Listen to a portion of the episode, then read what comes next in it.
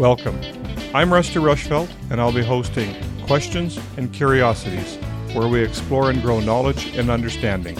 So sit back, get comfortable, and open your mind. Enjoy. Greetings. My name is Rusty, and uh, I'll be hosting uh, uh, Questions and uh, Curiosities today. And I just uh, thought uh, I'd, like, I'd like to talk about this. Um, uh, and I'm going to apologize up front here for any pronunciation errors that I have, because um, some of these words are kind of awkward.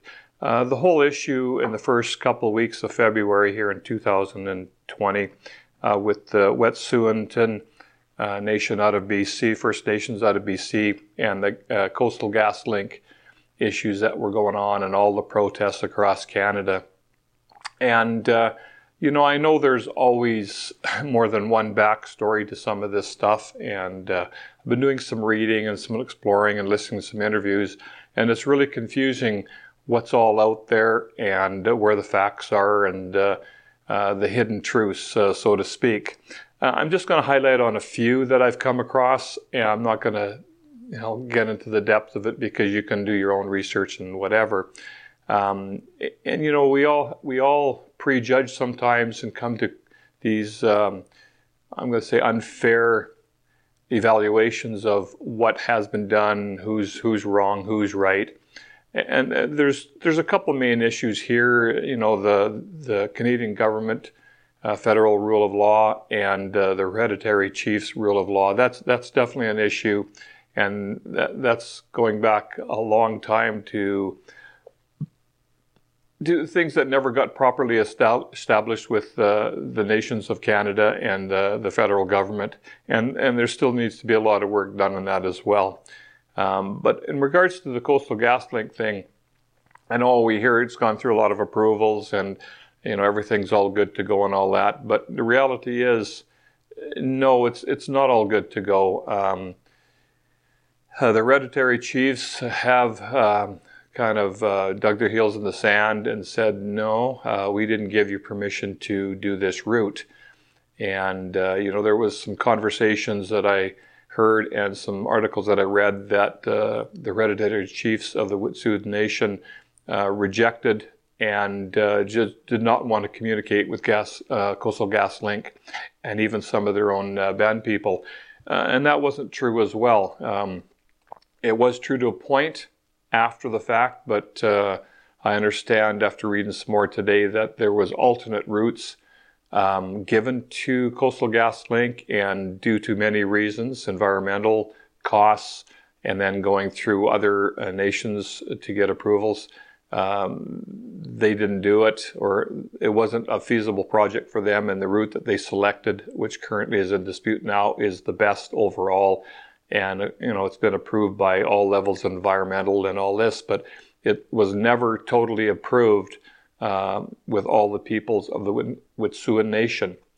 Um, so, so that's an interesting one as well. I, you know, I think the Wet'suwet'en Nation should have got their act together, and they should have resolved these issues a long time ago. Uh, got a consensus on that, uh, but there, there definitely seems to be some right of rule or uh, whatever that's called, um, rule of law within their own First Nations community of the Wet'suwet'en people. And, and that should have been clarified and brought, brought to clarity a long time ago. Um, so that, that's just one side of the beef, and I think there's a lot to be discussed there yet how this is going to move forward uh, because hereditary chiefs did get some approval for them to go in and do certain things, but um, apparently Coastal GasLink took it uh, a little differently and went deeper and deeper in moving forward with the project, and that's what kind of sparked all this nonsense here. The second side of this conversation is about the the Canada-wide protests, and you know we all have rights to protest. I'm not certain if we have rights to disrupt Canadian economy like it has been with the rail yards and the shipyards and things of that nature. Um, but I do think that um, the hereditary chiefs, I think, have a right to do some protesting. I think the line should be drawn on ones that are not within their uh, First Nations uh, people, the Wet'suwet'en people, uh, outsiders, so to speak. So when injunctions were created to to break down these barricades and go in and, and ask the RCMP to do stuff, I think there there could have been a little leniency, and there should be probably towards the Wet'suwet'en Nation just because of this whole razzle dazzle about um, the rule of law that Canada has and the rule of law that their own nation has, the Wet'suwet'en Nation. But there definitely should be forceful uh, enforcement on ones that are not of that nation, uh, not of Canada, uh, not of any heritage of that nation. They should be dealt swiftly according to our Canadian rule of law. And if they're from the United States, they should be fined and uh, charged, fined, and deported. Never allowed back in Canada. Um, some of the other natives bands, I'm not certain where I feel on that. They are solidarity trying to support it, but they are not of that nation. It is not their their fight, so to speak. So there's a lot going on here, and and I, f- I feel sorry for any politician, regardless who they are and what political stripe they are, to try to resolve this um, where where some of this hereditary stuff has never been resolved uh, for a long time.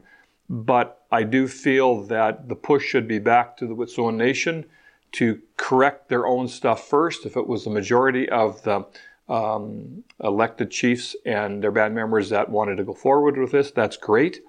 But not getting the, all the hereditary chiefs on board or a majority of the hereditary chiefs, that is a problem. That needs to be fixed by them first.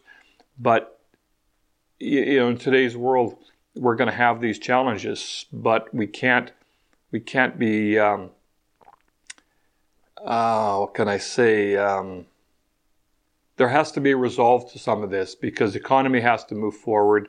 Uh, the well-being and uh, the success financially, um, uh, mentally, physically, environmentally for the for the First Nations as well need to be addressed, but they also need to move forward. So they want to move forward, a lot of them, and they have their own restrictions within other laws, either Canadian laws or their own laws. So I just thought I'd throw that out there, and uh, it's, it's you know I had my opinions on this that were probably one-sided and jaded, and um, I, I do believe there's multiple stories to every story, and there's multiple backstories to every story, and and we're not we're not shown the truth enough. In fact, some of this Coastal GasLink stories that I read today only came out recently about these alternate routes that were given to them by the hereditary chiefs that were not acceptable. And I can understand why they're not acceptable. You know, it's it's, it's business, and uh, but to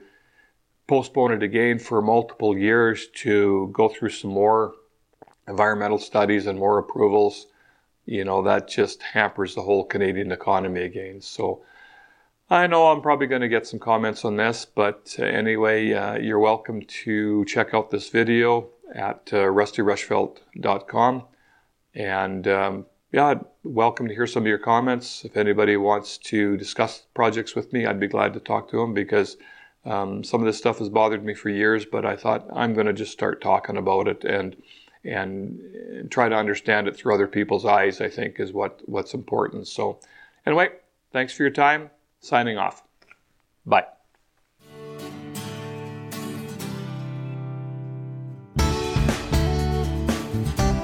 Thanks for listening. Hope you enjoyed this episode and got some value from it. Feel free to share this episode and podcast with your family and friends. If you have any comments or suggestions, or maybe you want to recommend a topic, then please connect with me at rustyrushfeldt.com.